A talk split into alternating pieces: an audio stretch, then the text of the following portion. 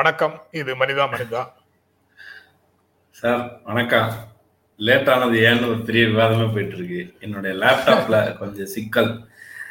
ரெண்டு மூணு மாசமாவே சிக்கல். எப்படியாவது ஒரு புது லேப்டாப்பை செட் பண்ண முயற்சி எடுத்துட்டு இருக்கேன் நடக்க மாட்டேங்குது. அதனால வேற ஒன்றும் இல்லை. சார் சார் காரணம்.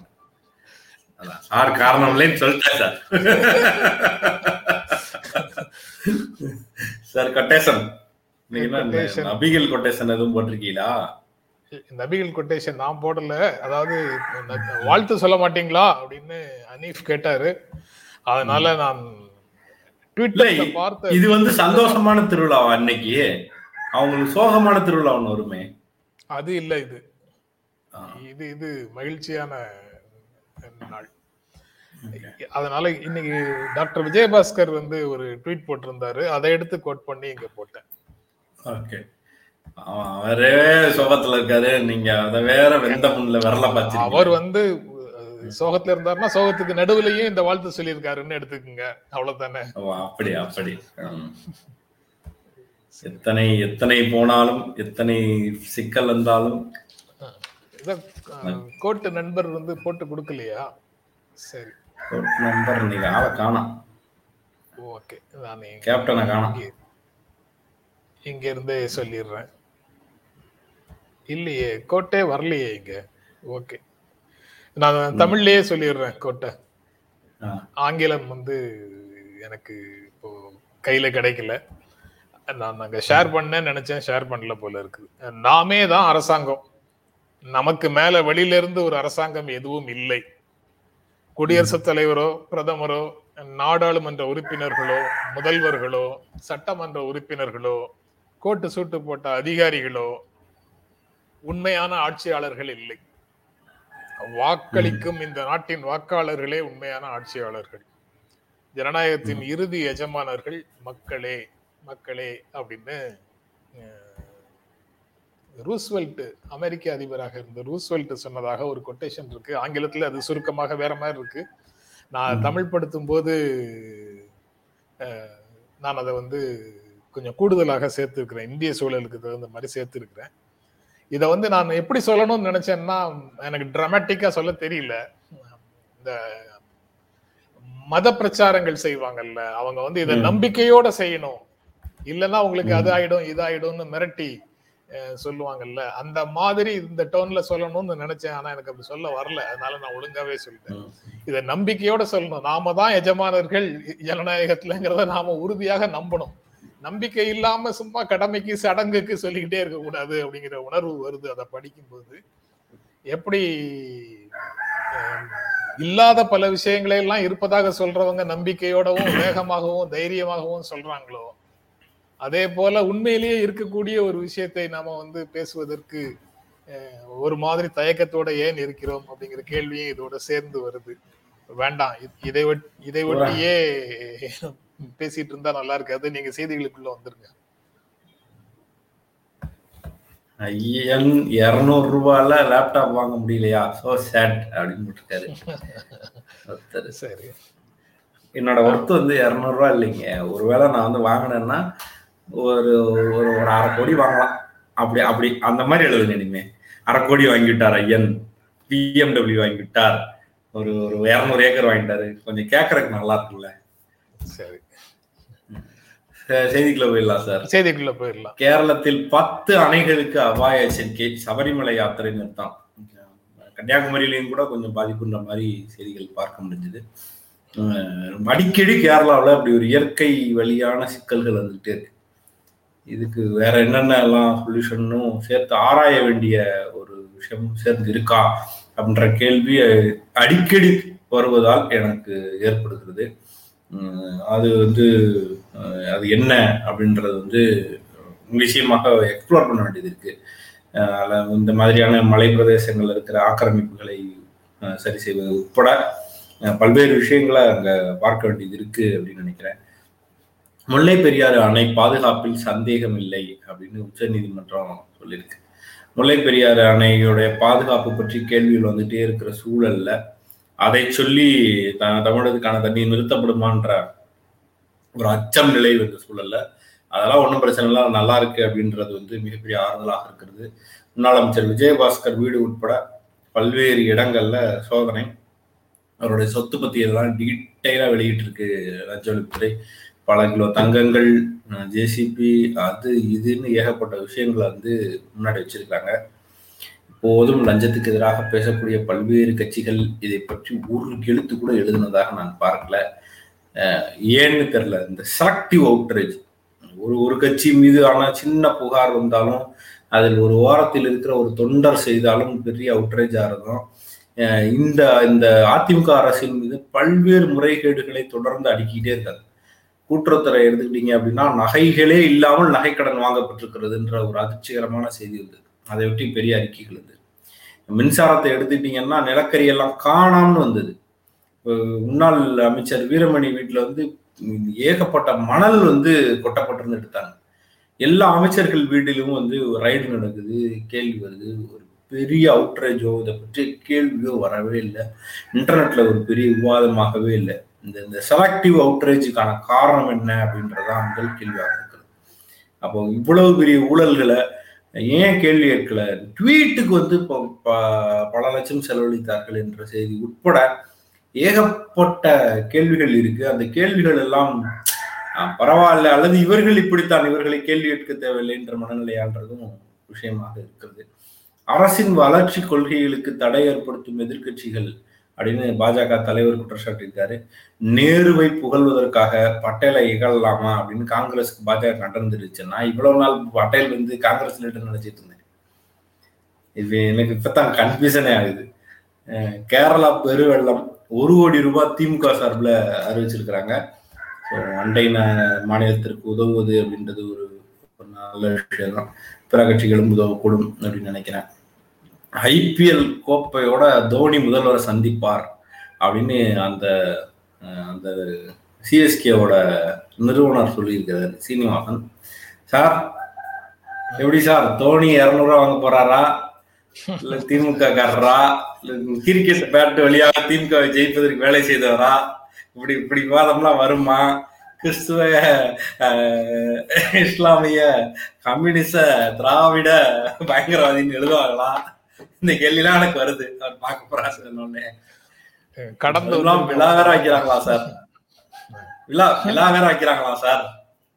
சனிக்கிழமை மெகா தடுப்பூசி முகாம் வந்து நடக்குது. எப்பயுமே ஞாயிற்றுக்கிழமை நடக்கும். சனிக்கிழமை நடக்குதுன்ற தகவல் வந்து ஐம்பதாயிரம் இடத்துல நடக்குது அப்படின்ற தகவலும் வருது. ஸோ என்ன காரணம்? நினைப்போம். என்ன காரணம்? என்ன? தெரியல சார். அதான் சனிக்கிழமை மாத்தினதுக்கு ஞாயிற்றுக்கிழமை விருப்பப்பட்டதை சாப்பிட இயலவில்லைன்னு மக்களுக்கு சந்தேகம் வருதான். அதான் தடுப்பூசி போட்டா சரக்கடிக்க முடியாது. இறைச்சி சாப்பிட முடியாது. அப்படின்னு வதந்திகளை நம்பி மக்கள் வந்து தயங்குறாங்க. அதனால அவர்களை மகிழ்விக்கும் விதமாக இல்ல சில இடத்துல டாக்டருங்க சொல்றாங்க அன்னைக்கு ஒரு நாளைக்கு வெஜ் நான்வெஜ் எல்லாம் சாப்பிட்டு தவிர்த்துக்குங்க அப்படின்னு சொல்றாங்க. அது வந்து அறிவியலுக்கு விரோதமானது அப்படின்னு அவர் சொல்லிட்டாரு. வதந்தின்னு சொல்லிட்டாரு. ஓ.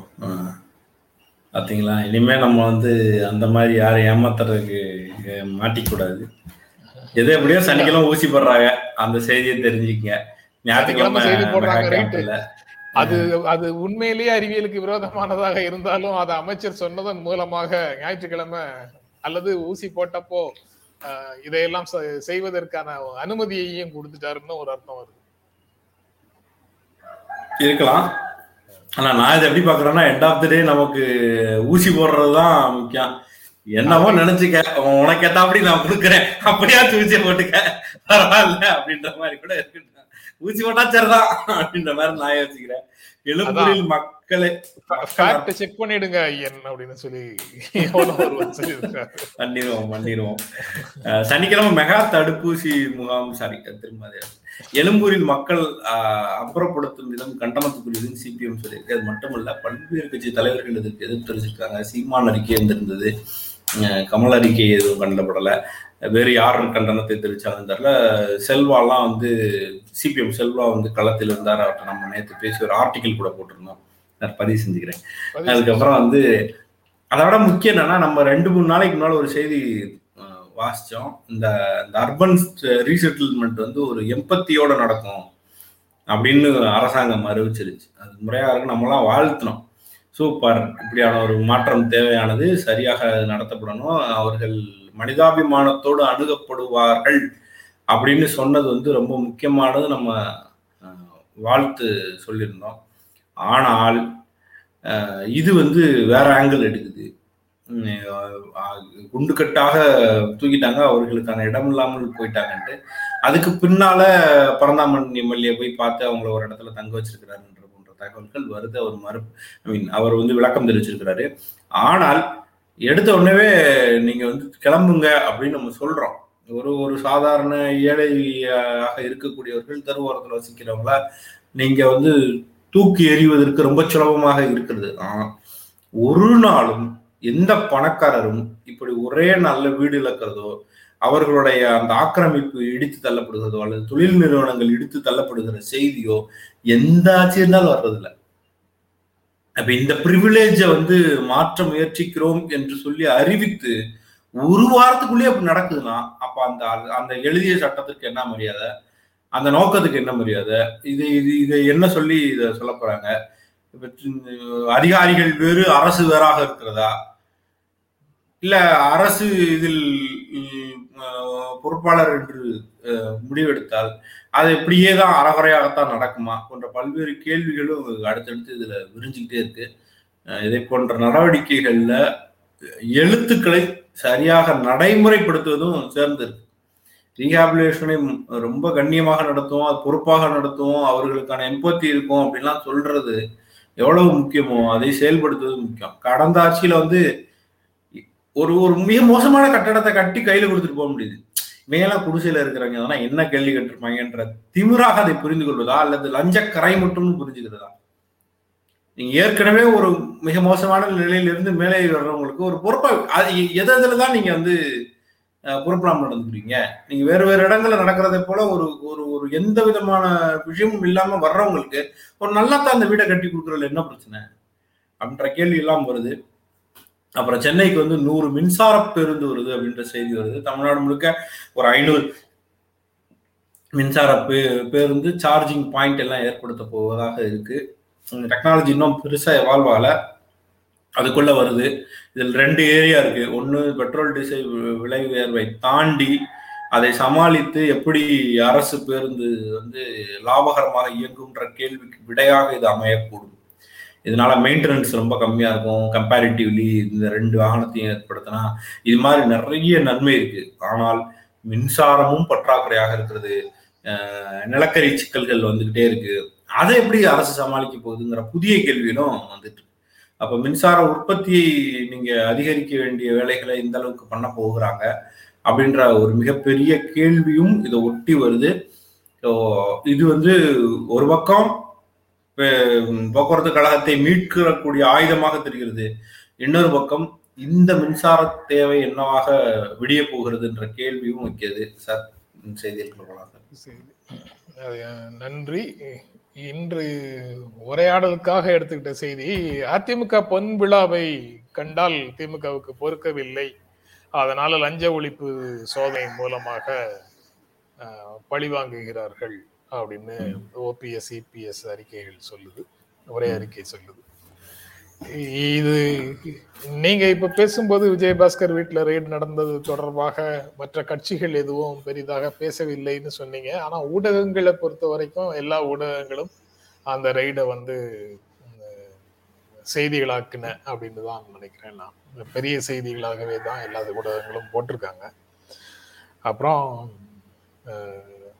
ஊடகங்கள் பேசலன்னு ஓ சாரி மன்னிக்கணும். ஊடகங்கள் பேசலன்னு நான் சொல்லல. ஊடகங்கள் பேசலன்னு கட்சி தலைவர்கள் ஊடகங்கள் ஃப்ரண்ட் பேஜ்ல நல்லா கவர் பண்ணிருக்கு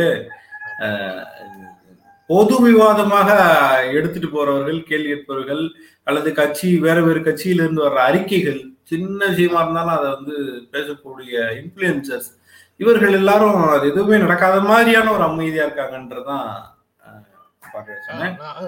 அது வந்து நீங்க சொன்னீங்க. நான்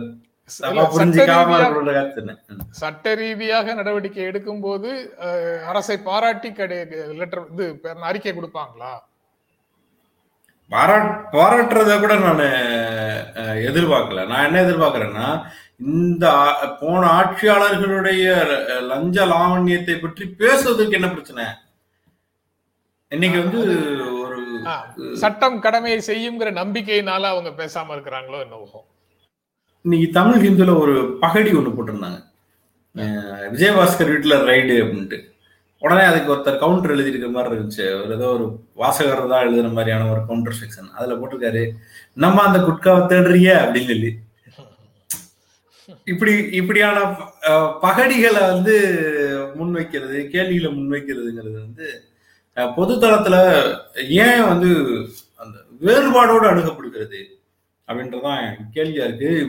நீங்க இப்ப இப்ப நமக்கு தெரியும் இந்த இந்த இதுக்கு வந்ததுக்கு பிறகு வைக்கப்பட்ட குற்றச்சாட்டுகளை எல்லாத்தையும் வே பண்ணி பார்த்தோம்னா போன ஆட்சி மிகப்பெரிய முறைகேடுகளின் மேல் முறைகேடாக நடந்திருக்கிறதோ அப்படின்ற ஒரு கேள்வி இருக்கு. அப்ப அதை கொஷின் பண்ற ஒரு ஒரு இடத்தில் இருப்பவர்கள் அல்லது விவாதிக்கிற இடத்துல இருப்பவர்கள் அதை அப்படியே பிறந்துடுறாங்க இது இந்த இந்த இம்பாலன்ஸ் தான் கேள்விக்குட்படுத்த வேண்டியதாக இருக்கு. இல்ல நான் வேறொரு விஷயம் நீங்க பேசும்போது நினைவுக்கு வருது. இந்த எடுக்கக்கூடிய நடவடிக்கைகள் இருக்குல்ல அந்த நடவடிக்கைகள் எல்லாமே எவ்வளவு தூரம் சின்சியராக நடக்குது அப்படிங்கிறது ஒரு கேள்வியாக சில நண்பர்கள் முன்வைக்கிறாங்க. அது வந்து வீரமணிக்கு முன்னாள் அமைச்சர் வீரமணி வீட்டுல ரெய்டு நடத்தும் போது அந்த எஃப்ஐஆர்லயே கூட ரெண்டாயிரத்தி பதினொன்னுல இருந்து பதினாறு வரைக்கும் அவ- அவருக்கு ஏறிய அதிகரித்த யாரு? வீரமணி சொத்துக்களா அல்லது வேலுமணி சொத்துக்களான்னு எனக்கு நினைவில்லை. அதாவது இரண்டாயிரத்தி பதினொன்னுல இருந்து பதினாறு வரைக்கும் அதிகரித்த சொத்துக்களை வந்து இந்த எஃப்ஐஆருக்குள்ள கொண்டே வரல. இந்த கடைசி நான்கு வருடங்கள் ஐந்து வருடங்கள்ல உண்டானதை மட்டும்தான் இவங்க கணக்குல எஃப்ஐஆருக்குள்ளேயே சேர்த்திருக்கிறாங்க. இதன் மூலமாக அதன் மூலமாக வேற அந்த முதல் ஐந்து ஆண்டுகள்ல அவர் அமைச்சராக இருந்த முதல் ஐந்து ஆண்டுகள்ல அதிகரித்த அவருடைய சொத்துக்களை லெஜிட்டிமேட்டாக நியாயமாக அதிகரித்த சொத்துக்கள்னு அரசே அனுமதிக்கிறதா? அப்படிங்கிற கேள்வியை வந்து அந்த நண்பர்கள் கேட்டிருக்காங்க. எந்த எந்த பேப்பர்ல பார்த்தேன்னு தெரியல. நான் வந்து இது இடை இடைமறிச்சு சொல்றது காரணம் அதுலயே ஒரு ஆன்சர் இருக்கிறதுனாலதான் அஹ் அது என்ன போட்டிருந்தது அப்படின்னா ஜெயலலிதா அவர்கள் இருந்தபோது இவர்களுக்கு இவ்வளவு பெரிய சம்பாத்தியம் இல்லை. ஜெயலலிதா மறைவுக்கு பின்னாடி தான் இவ்வளவு பெரிய சம்பாத்தியத்துக்குள்ள அவங்க போறாங்கன்ற மாதிரி எந்த பத்திரிகையில பார்த்தேன்னு தெரியல. எவ்வளவு சொத்து விஜயபாஸ்கர்லாம் கடனில் இருந்தார் அப்படின்ற மாதிரியான விஷயத்தெல்லாம் பார்த்தேன். எந்த பத்திரிகைன்னு மறந்துட்டேன். நான் அதை தேடி எடுத்தேன்னா கூட நாளைக்கு கூட நம்ம காட்டலாம். இல்ல இல்ல. நீங்க சொல்றத புரிந்து கொள்ள முடியுது. ஆனா அதற்கு பொருள் வந்து அந்த நான் சொல்லல சார் நீங்க என்ன புரிஞ்சுக்கிட்டீங்கன்னு எனக்கு நல்லா.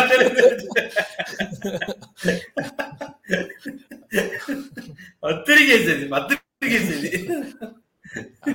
இன்றைக்கு நம்ம உரையாடலுக்குள்ள நீங்க கூட நீங்க கூட ரைடு பத்தி பேசுறீங்க பொன்விழா பத்தி பேச மாட்டேங்கிறீங்க இல்ல இல்ல நான் பொன் விழா சரி. இவர் இப்படி சொல்றாரு ஓபிஎஸ். சசிகலா தரப்பு என்ன சொல்லும்? இவங்களுக்கு சசிகலா வந்து ஜெயலலிதாவோட சமாதியை பாக்குறது கூட பொறுத்துக்கலன்னு சொல்லாதா சரி இன்னசென்ட் கேள்விதான் சார். இன்னசென்ட் தான். அதுல இன்னைக்கு டைம்ஸ் ஆஃப் இந்தியால ஆர் வீரப்பனோட ஒரு இன்டர்வியூவும் இருக்கு. அவர். அவர் வந்து எம்ஜிஆரோட அதிமுக முடிஞ்சு போச்சு அப்படின்னு சொல்றாரு. ஜெயலலிதா நடத்தியது வந்து அவரும் அமைச்சரா இருந்தாரு. அது வேறு கதை ஜெயலலிதா நடத்தியது அதிமுக இல்ல. ஆஹ் ஏ- ஜெயலலிதா திமுக தான் அது அப்படின்னு சொல்றாரு. அதற்கு பிறகு இப்போ ஸ்டாலின் எடப்பாடி ஆட்சிகளை பத்தி அவர் பேசவே இல்லை. ஏன்னா அது வந்து இன்னும் ஒரு எலெக்ஷன் அவங்க ஜெயிக்கவே முடியாது. அது ஆக்சிடென்டா நடந்த விஷயம்னு சொல்லிட்டு கடந்துடுறாரு. அண்ணா திமுகவை பத்தி பேசும்போது இப்ப நடக்கிற ஸ்டாலின் ஆட்சி தான் அண்ணாவின் ஆட்சி. அப்படின்னு சொல்றாரு. அப்ப பொன்விழா திமுகவுக்கு தான் கொண்டாடணுமா? இல்லையே அது அண்ணா திமுகவுக்கு ஏதோ. திமுக தான் திராவிட இயக்கத்தினுடைய நூறாண்டுகளையே கொண்டாடுவாங்களே. தனியாக அவங்க அமைப்புக்காகன்னு அவங்க தனியாக பார்க்க வேண்டிய அவசியம் இல்லையே அவங்க. திராவிட இயக்கத்தையே அவங்க வந்து திமுக. சொந்தமாக கொண்டாடுகிறார்கள். அதுதான் அவங்களுடைய வேர்னு உறுதியாக சொல்றாங்க. அதனால திராவிட இயக்கத்தினுடைய நூறாண்டுகள் அப்படிங்கிறதுல இருந்து அவங்க வந்து அதை கொண்டாடிக்கலாம். அந்த விஷயங்களை வந்து தேவைக்கு பயன்படுத்திட்டு மற்றபடி எம்ஜிஆர்ல இருந்து தான் எல்லாமே தொடங்குதுன்னு சொல்லக்கூடியவங்க தான் அதிமுகவினுடைய ஐம்பது ஆண்டுகளை பற்றி அதிகமாக பேசுறாங்க சரி. அதற்கு பிறகு அடுத்த விவசாயிகளினுடைய கோரிக்கைகளை ஏற்காவிட்டால் மத்தியில மீண்டும் பாரதிய ஜனதா கட்சி ஆட்சி அமையாதுன்னு மேகாலயா ஆளுநர் சொல்றாரு. எனக்கு புரியல. சார் இதுல என்ன உங்களுக்கு புரியல? இதுக்கு மேல என்ன உங்களுக்கு புரியணும்? இத வந்து நம்ம மீம்ஸ் போடுறவங்க மாதிரி அந்த கரடியே ஏதோ செய்த மொமெண்ட் அப்படின்னு சொல்லுவாங்களே அந்த மாதிரி பார்க்கணுமா? இல்ல ஆளுநர் அரசியல் பேசக்கூடாதுன்னு தள்ளி போகணுமான்னு எனக்கு தெரியல. அத கண்டிக்கணுமான்னு தெரியல. நீங்க இப்ப நான் வந்து நீங்க நீங்க வந்து நான் தான் என்ன சொல்லியிருப்பேன் அப்படின்னு சொல்றேன். சொல்லுங்க கடந்து போயிடும் அடுத்து அடுத்து போயிடும் நீங்க மட்டும் நீங்க மட்டும் இப்படி வெயிட் கவுண்டரா பண்ணலாம். நாங்க எல்லாம் மட்டும் இல்ல அது அப்படியே கடந்துடும் அப்படின்னு சொல்றீங்க. என்ன நியாயம்? மக்களை கேளுங்க இப்படிலாம் பண்றாரு சார். இது பொதுவான விஷயம். நீங்க நீங்க கேட்டது இன்னைக்கு நீங்க கேட்டது உங்க மேல வந்த ஒரு சார்ஜ் தொடர்பாக ஒப்பிட்டு அது அந்த ஆங்கிள் இருந்து நீங்க அதை எடுத்துட்டு போறீங்களோன்னு நினைச்சதுனால சார் எ- என் மேல இல்ல சார் நம்ம நம்ம. நம்ம பன்மை பன்மை தலைவர் நீங்க தானே. இதோட இதோட பெரிய அட்டி அட்டாக் பண்றதுக்கு யாராலையும். அவன் பெரிய நம்ம-. நம்ம நம்ம குறை சொல்ல ஒரு விஷயத்த வந்து திரும்ப திரும்ப ஹைலைட் பண்ணிட்டு இருக்க வேண்டாம் அது நம்ம குறை பாருங்க. பத்தி பேச வேண்டாங்கிறதுக்காக இல்ல சார் எனக்காக குரல் வருது சார் இங்க பாருங்க ஐயனுக்கு அநீதி இழைக்கிறாரா ஆமா சார் அண்ணா பாவம் அப்படின்னு அனுப்புறாரு. சார் இன்னொன்னு ஒருவேளை அவர் ஒரு ஒரு அக்கறை ஆன அட்வைஸாவே அவர் கொடுத்திருக்கலாம் ஒரு சீரியஸ் அட்வைஸாக கொடுத்திருக்க கூடும் அவர் அடிப்படையில விபி சிங் காலத்துல அவர் ஜனதா தளத்துல ம், ட்ரெடிஷனல் பிஜேபி அப்படின்னு சொல்லுவாங்கல்ல அந்த ரேஞ்சு இல்ல போல. அவர் அரசியல் ரீதியாக ஜனதா தள்ல இருந்து வந்தவர். இப்ப ஆளுநரா இருக்காரு அது வேற விஷயம். அவர் அவர் ஆளுநராக கம்மி காஷ்மீர்ல இருக்கும்போது தான் abrogation of article three seventy நடந்திருக்குது. வந்துச்சு. பிரிவு. அரசமைப்பு சட்டம் முன்னூத்தி இருபது முன்னூத்தி எழுபதை முடக்கியது வந்து அவர் ஆட்சியில இருக்கும்போது தான் அவர் நீங்க இதை சொல்லவும் எனக்கு இன்னொரு நினைவு வருது. இன்னைக்கு அங்க தொடர்ந்து ஜம்மு காஷ்மீர் அமைதியின்மையிலேயே இருக்கு. மிலிட்டன்ஸ் எல்லாம் வந்து ஏதோ வேற ஒரு டெக்னிக்ல தாக்குதல் பண்ணி நிறைய பேர் இறந்துட்டாங்கன்ற தகவல் இன்றைக்கு ஹிந்துல பெரிய ஃப்ரண்ட் பேஜ் அஹ் இது தொடர்ந்து நம்ம இதை இன்டிமேட் பண்றதுக்கான காரணம் என்னன்னா ஜம்மு வந்து இந்த சட்டத்துக்கு பிறகு அமைதி திரும்பியது என்று சொன்னார்கள். முன் எப்போதும் விட அங்க வந்து சூழல் மோசமாக போய்கிட்டு இருக்குன்றத வந்து பார்க்க சூழல் போயிடுச்சுன்னு அரசை ஒன்றிய அரசை வந்து ஒட்டுமொத்தமாக நீங்க குறை சொல்லிடக் கூடாதுங்கிறதுனாலதான் புதிய பயங்கரவாதிகள் புதிய உத்திகளோடு புதிய தாக்குதல்களை நடத்துகிறார்கள் அப்படின்னு அரசு சொல்லுது. இவர் என்ன. சொல்றாரு? இந்த மேகாலயா ஆளுநர் என்ன சொல்றாருன்னா நான் ஜம்மு காஷ்மீர்ல ஆளுநரா இருக்கும்போது இது போன்ற வன் செயல்கள் நடக்கவில்லை அப்படின்னு சொல்றாரு. அதாவது நேரடியாக அரசியல் பேசுகிறார். ஒரு குடிமகனாக அரசியல் பேசுறதை என்னால புரிந்து கொள்ள முடியும். ஆளுநர் இதே போன்ற அரசியலை பேசலாமாங்கிற கேள்வி வருது. இப்படி நீங்க பேசுறேன்னு சொல்லி சொல்லி நீங்க வந்து ஆளும் தரப்புக்கு சப்போர்ட் பண்றீங்க சார்னு நாலு பேர் திட்ட போறாங்க. இல்ல அதாவது கோட்டா இருந்தா சூப்பர் பார்லிமெண்ட் ஆகாதீங்கன்னு சொல்லலாம். ஆமா. ஒன்றிய அரசு. கவர்னர் என்ன தூக்கிடலாம் இப்போ. ஆளுநருடைய பதவிக்காலம் அப்படிங்கிறது என்ன? குடியரசுத் தலைவருடைய விருப்பம் வரைக்கும் தானே? விருப்பம் இருக்கும் வரைக்கும் தான். பதவிக்காலம்ங்கிறது இருக்கலாம். ஐந்து வருடம் ஆறு வருடம் ஏதோ ஒரு பதவி காலத்தை நிர்ணயிக்கலாம். ஆனால் அல்லது குடியரசுத் தலைவருடைய விருப்பம் இருக்கும் வரைக்கும் தானே? அதனால தூக்குறதா இருந்தா எப்ப வேணாலும் தூக்கிக்கலாம். இது ஆனா இதை பேசுனதுனால எல்லாம் தூக்க மாட்டாங்க. ஐடியா கொடுக்குறீங்களா? நான் அடுத்தாப்புலயே சொல்றேன் அதை கேட்க மாட்டேங்கிறீங்க. அதுக்குள்ள உங்க கமெண்ட் அடி அவசரமா சொல்றீங்க. நீங்க தெரிஞ்சுதான் கவனம் வச்சுட்டு இருக்கேன். ஆனா இதுக்கெல்லாம் தூக்க மாட்டாங்க. அவங்க ஜனநாயகத்தின் மேல ரொம்ப அக்கறை உள்ளவங்க. இப்பதான் மனித உரிமைகளுக்காக செலக்டிவா மனித உரிமைகள் பேசுறவங்க இருக்கிறாங்க. அதனால நாட்டினுடைய பெயருக்கு களங்கம் வருகிறதுன்னு இப்பதான் பேசியிருக்கிறாங்க. அவர் தலைமையில ஒரு ஆட்சி இருக்கும்போது அவங்க வந்து ஆளுநருடைய உரிமைகளை அவ்வளவு சீக்கிரம் விட்டு கொடுத்துட மாட்டாங்க. அதனால இவர் பேசியதற்காகவே எல்லாம் அவர் மீது உடனே பதவியிலிருந்து தூக்கிவிட மாட்டார்கள் அப்படின்னு நினைக்கிறேன். அடுத்த செய்திக்குள்ள போலாமா? இல்ல நான் சொன்னதுக்கு நீங்க அப்படித்தான் நினைக்கிறீங்கன்னு நாங்களும் நம்பிட்டோம். அப்புறம் நாடாளுமன்றத்தை விட நாங்கள் உயர்ந்தவர்கள்னு நீதிமன்றங்கள் செயல்படக்கூடாது. அதாவது சூப்பர் லெஜிஸ்லேச்சராக அப்படின்னு அவங்க சொல்லியிருக்காங்க. சூப்பர் லெஜிஸ்லேச்சர் அப்படிங்கிறத தமிழ்ல அப்படியே டிரான்ஸ்லேட் பண்றதுல சரியான மீனிங் கிடைக்குமாங்கிற சந்தேகத்துல இப்படி எழுதியிருக்கிறோம். அதை நாடாளுமன்றத்தை விட உயர்ந்ததாக நீதிமன்றங்கள் செயல்படக்கூடாது அப்படின்னு ஒன்றிய அரசு அபிடவிட் தாக்கல் பண்ணியிருக்குது. எப்படி பார்க்குறீங்க ஐயன்? இதுல வந்து ஜெயராம் ரமேஷோடைய பேர் வந்துருந்துச்சு. அவர் காங்கிரஸ்காரர் தானே. ஆமா. எனக்கு அங்க இருந்தே இந்த குழப்பம் ஆரம்பிச்சிருச்சு. அதனால இப்ப நீங்க தான் முதல்ல அத என்ன நடந்திருக்கு? என்ன சொல்லப்பட்டிருக்குன்றது விளக்கணும். ஜெயராம் பேர் கோட் பண்ணதுனால எனக்கு கன்ஃபியூஷன் வந்துருச்சு. இது சொன்னது வந்து ஒன்றிய அரசுன்னு ஹெட்லைன்ஸ் இருக்கு. ஆமா. ஒன்றிய அரசு தான் இதை சொல்லுது அப்படின்னு ஹெட்லைன்ஸ் இருக்கு. உள்ள ஜெயராம் ரமேஷோடைய அந்த விஷயங்கள்லாம் கோட் ஆகுது அதனால நான் கொஞ்சம் கன்ஃபியூஸ் ஆயிட்டேன். விளக்கம் சொன்னீங்கன்னா அதாவது வழக்கு வந்து ஜெயராம் ரமேஷ் போட்டிருப்பாரா இருக்கலாம்.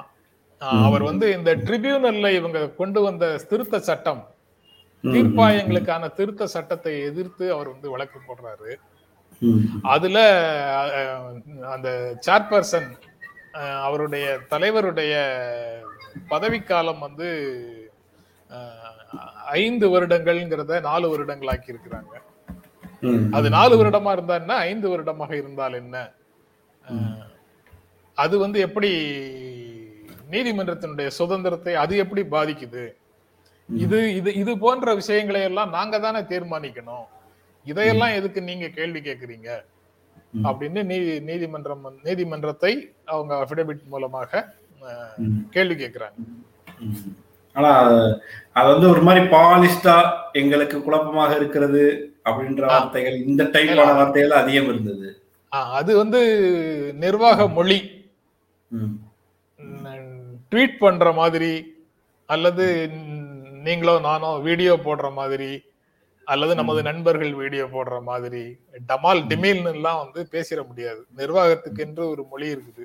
அந்த மொழியில நாசுக்காக. சில விஷயங்களை. நீதிமன்றத்துக்கு நீதிமன்றத்துக்கு கம்யூனிகேட் பண்றாங்க. நாடாளுமன்றத்துல சட்டங்கள் நிறைவேற்றப்படுகின்றன. அதை பற்றியெல்லாம் நீங்க எதுக்கு கவலைப்படுறீங்க? நிறைவேற்றப்பட்ட சட்டத்தை வந்து எக்ஸிகியூட்டிவ் செயல்படுத்துது. அதுல ஏன் சந்தேகப்படுறீங்க? அப்படின்னு கேக்குறாங்க. அது பாலிசி சம்பந்தப்பட்ட விஷயங்களை நீங்க ஏன் பாக்குறீங்க? அரசமைப்பு சட்டத்துக்கு விரோதமாக இருந்தா நீங்க பேசுங்க. அரசமைப்பு சட்டத்தோடு இயைந்து போகக்கூடிய கொள்கை ரீதியான முடிவுகளை நீங்க ஏன் கேள்வி கேட்கறீங்க அப்படின்னு அரசு வந்து அபிடவிட் தாக்குதல் தாக்கல் பண்ணுது. தாக்குதல் தாக்குதல் தான். Slip of the tongue mind ஆயிடுச்சா கூட இருக்கலாம் யாருக்கு தெரியும்? அதாவது நீங்க அகாடமிக்கா இந்த விஷயங்களை படிக்க ஆரம்பிச்சு ஆரம்பிச்சீங்கன்னா சொல்லுவாங்க உங்களுக்கு. விஜய் சொல்றாரு சார். Sorry sir. நீங்க அது விளக்கம் சொல்ற முன்னாடி ஒரு நல்ல கவுண்டர் வந்திருக்கு. ஜென்ராம் சார் மொழியும் அதுவே என்கிற உணர்வு வருகிறது. அப்படின்னு விஜய் சொல்றாப்ல நான் அது ரூலாக சொல்லல. என்னுடைய உணர்வாக மட்டும் சொல்றேன் அதனால. சார் நீங்க ஏதோ விளக்கம் சொல்ல வந்தீங்க. அதான் சப்ஜெக்டாக படிச்சீங்கன்னா இதை வந்து செப்பரேஷன் ஆஃப் பவர்ஸ் அப்படின்னு கான்ஸ்டிடியூஷன் தனி தெளிவாக சொல்லுது. என்னென்ன முடிவுகளை எடுப்பதற்கான அதிகாரம் சட்டம் இயற்றும் அமைப்புக்கு இருக்குது என்னென்ன முடிவுகளை எடுப்பதற்கான அதிகாரம் நிர்வாக அமைப்புக்கு இருக்குது என்னென்ன விஷயங்கள்ல நீதிமன்றம் தலையிடலாம் அப்படின்னு செப்பரேஷன் ஆஃப் பவர்ஸ்னு இருக்கு. நீங்க அதை தியரியாக படிக்கும்போது என்ன சொல்லி கொடுப்பாங்கன்னா separation of powers versus division of powers ரெண்டையும் போட்டு குழப்பிக்க கூடாதுன்னு சொல்லி கொடுப்பாங்க. டிவிஷன் ஆஃப் பவர்ஸ்ங்கிறது ஒன்றிய அரசுக்கான அதிகாரம் மாநில மாநில அரசுக்கான அதிகாரம் பஞ்சாயத்து அரசுக்கான உள்ளாட்சி உள்ளாட்சிகளுக்கான அதிகாரம்ங்கிறத பற்றி இதைத்தான் டிவிஷன் ஆஃப் லேபர் அதிகார பகிர்தல்னு சொல்றது. அது வந்து செப்பரேஷன் ஆஃப் பவர் வந்து தெளிவாக இருக்கு. அதனால கொள்கை ரீதியான முடிவுகளை அரசு எடுக்கும்போது நீதிமன்றம் குறுக்க போகக்கூடாது அப்படின்னு சொல் அப்படின்னு அங்க தீரியில இருக்கு. பல நேரங்கள்ல அதெல்லாம் அப்படித்தான் நடக்கிற மாதிரி தெரியுது ஆனா சில சமயங்கள்ல அரசு வந்து அதை இந்த மாதிரி கேள்வி கேட்டு நீதிமன்றத்தை அவங்களோட இடத்துக்கு போ உங்க இடத்துக்கு போங்க ரொம்ப அதிகமா எங்க பக்கம் ஆக்கிரமிக்க வராதிங்கன்னு அனுப்புறாங்க நான் நினைக்கிறேன் இதுக்கு Ramana sir NV Ramana sir நீங்க எங்களை கேள்வியா போட்டு ரொம்ப டார்ச்சர் பண்றீங்க. பேசாம இருங்க. அப்படின்றதான் வேற வேற வெளில சுத்தி சுத்தி எழுதியிருக்காங்கன்னு நினைக்கிறேன். அவர் இந்த ட்ரிபியூனல் தொடர்பான விஷயங்கள்ல தான் அவர் வந்து காய்ச்சினாரு முதல்ல. ஆமா. ட்ரிபியூனலுக்கு ஜட்ஜஸ போட்டு காலி இடங்களை நிரப்புங்க. ஏன் பண்ண மாட்டேங்கிறீங்கன்னு அதுல இருந்து ஆரம்பிச்சாரு. ஒரு மாதிரி பவர் பவர் சென்டரா உருவாகுதுன்ற அச்சம் இவருக்கு வருகிறதா? அல்லது கேள்வி கேட்கிற அமைப்பு கேள்வியை சரியா கேட்கிறதுங்கிற ஒரு இடமா? வெளியில நிறைய செமினார் பேசுறாங்க. செமினார் லீகல் கம்யூனிட்டிக்கு நடுவுல வழக்கறிஞர்கள் நடத்துற கூட்டம் வழக்கறிஞர் சங்கத்துல நடக்கக்கூடிய ஏதாவது ஒரு விழா அந்த அல்லது ஒரு வேற ஏதாவது ஒரு நீதிமன்றத்துல புதிதாக ஏதாவது தொடங்கி வைக்கிற விழா அதுல எல்லாம் போய் உச்ச நீதிமன்ற நீதிபதிகள் பேசுறாங்க.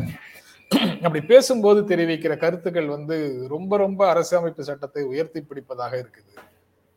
எக்ஸிகியூட்டிவ்ஸ் வந்து தப்பு செய்யறது தப்பு கூட்டங்களுக்கு தடை அப்படி சொல்லி இல்ல அரசு செய்யறது தப்புன்னு அவங்க எங்கேயுமே சொல்லல. ஆனா அரசமைப்பு சட்டத்தில் இருக்கக்கூடிய சில விஷயங்களை சில விதிகளை சில பிரிவுகளை எடுத்து சொல்றாங்க. அதை அதை எடுத்து சொல்லும் போது அன்றோ ஒரு வாரத்துக்கு முன்னாலேயோ நடந்த வேற ஒரு நிகழ்வு நமக்கு நினைவுக்கு வருது. அதுல அரசு தப்பா செய்ததோன்னு நம்ம நினைக்க தூண்டுது. நேரடியாக அவங்க எதுவும் தப்பா எதுவும் பேசல. வழக்கு விசாரணைக்கு வருகின்ற வழக்குகள்ல சில கேள்விகளை எழுப்புறாங்க. அதே சமயத்துல இன்னைக்கு இன்னொரு வழக்கு ஆமா. நான் செலக்டிவா ஒரு செய்தியை எடுக்காம வேற விட்டுருக்கேன். அதையும் சேர்த்தே சொல்றேன். நண்பர்களுக்கு தெரியும். அதாவது பார்ட் டைம் வேலைகள்ல இருப்பவங்க இருக்கிறவங்கள ரெகுலரைஸ் பண்ணணும்னு ஒன்றும் அவசியம் இல்லை அப்படின்னு உச்ச நீதிமன்றத்துல இன்னைக்கு நேத்து ஒரு தீர்ப்பு வந்திருக்கு. அதாவது என்ன சொல்றாங்கன்னா ஒரு கோர்ட்டு கோர்ட்டோ ஒரு ஆஃபீஸோ ஆஃபீஸோ போஸ்ட் ஆஃபீஸ் போஸ்ட் ஆஃபீஸில் வந்து பெருக்குவதற்கு பார்ட் டைம் எம்ப்ளாயிஸ் வச்சிருக்கிறாங்க. ஒரு ஆபீஸ்ல வந்து பெருக்குவதற்கு ஒருவர் வேலைக்கு தேவைன்னு அப்ரூவ்டு ஸ்ட்ரென்த்துக்குள்ள அது இல்லையா? அப்ரூவ்டு ஸ்ட்ரென்த்துக்குள்ள இல்லாத ஒரு போஸ்டுக்கு பார்ட் டைம் எம்ப்ளாயியாக வச்சிருக்கிறத வந்து ரெகுலரைஸ் பண்ணுங்கன்னு கேட்க முடியாது அப்படின்னு உச்சநீதிமன்றம் தீர்ப்பு சொல்லியிருக்கு. எனக்கு நம்ம இதை ஏற்கனவே செவிலியர்கள் தொடர்பான விஷயத்துல நம்ம இதை பத்தி பேசியிருக்கிறோம்.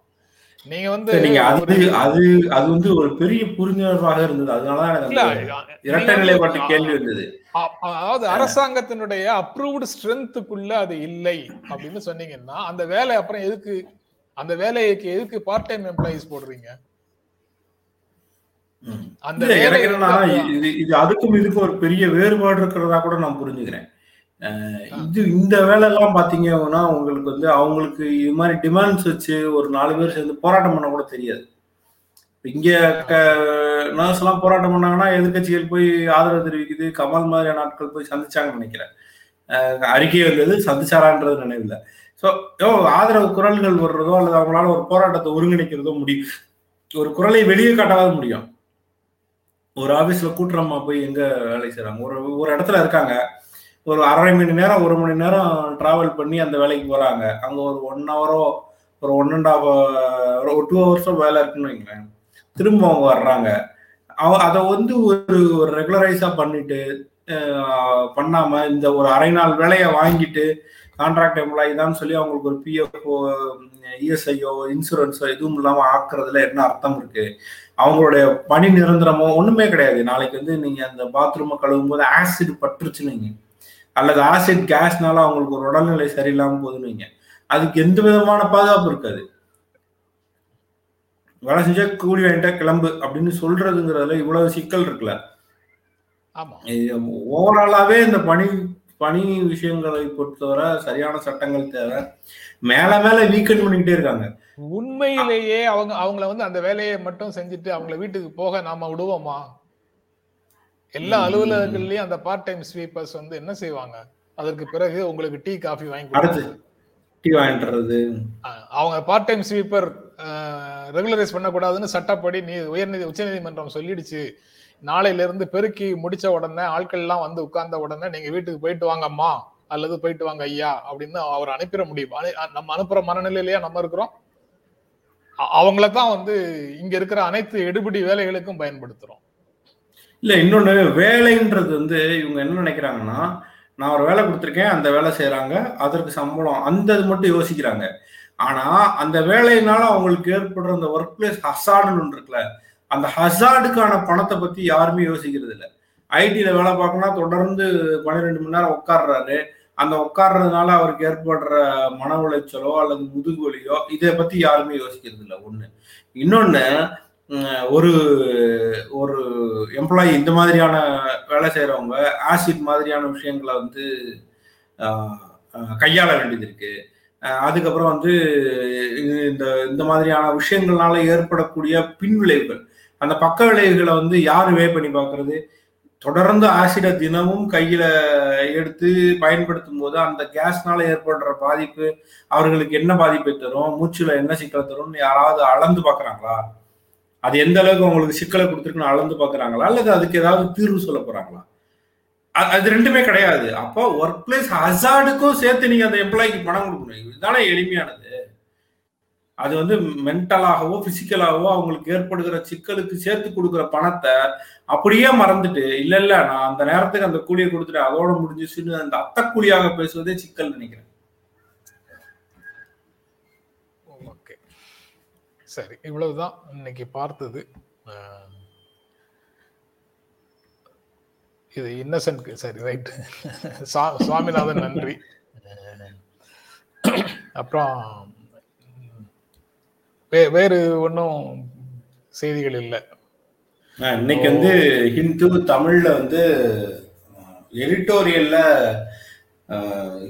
ஹிந்து கல்லூரிகள்ல வந்து நீங்க ஹிந்துக்களை மட்டும்தான் வேலை கொடுப்போம்னு சொல்ற சரியான்ற கேள்வி எழுப்பியிருக்காங்க. அது சரியில்லை அப்படின்ற மாதிரி ஒரு விஷயம் சொல்லியிருக்காங்க. நீங்க வந்து ஹிந்து லா படி பத்தாவது பிரிவின் படி அது வந்து இந்துக்களை மட்டும்தான் வேலை கொடுக்க முடியும்னு அமைச்சர் வந்து விளக்க சொல்றாரு. நானுமே கூட அதை எழுதும்போது எழுதியிருந்தேன்.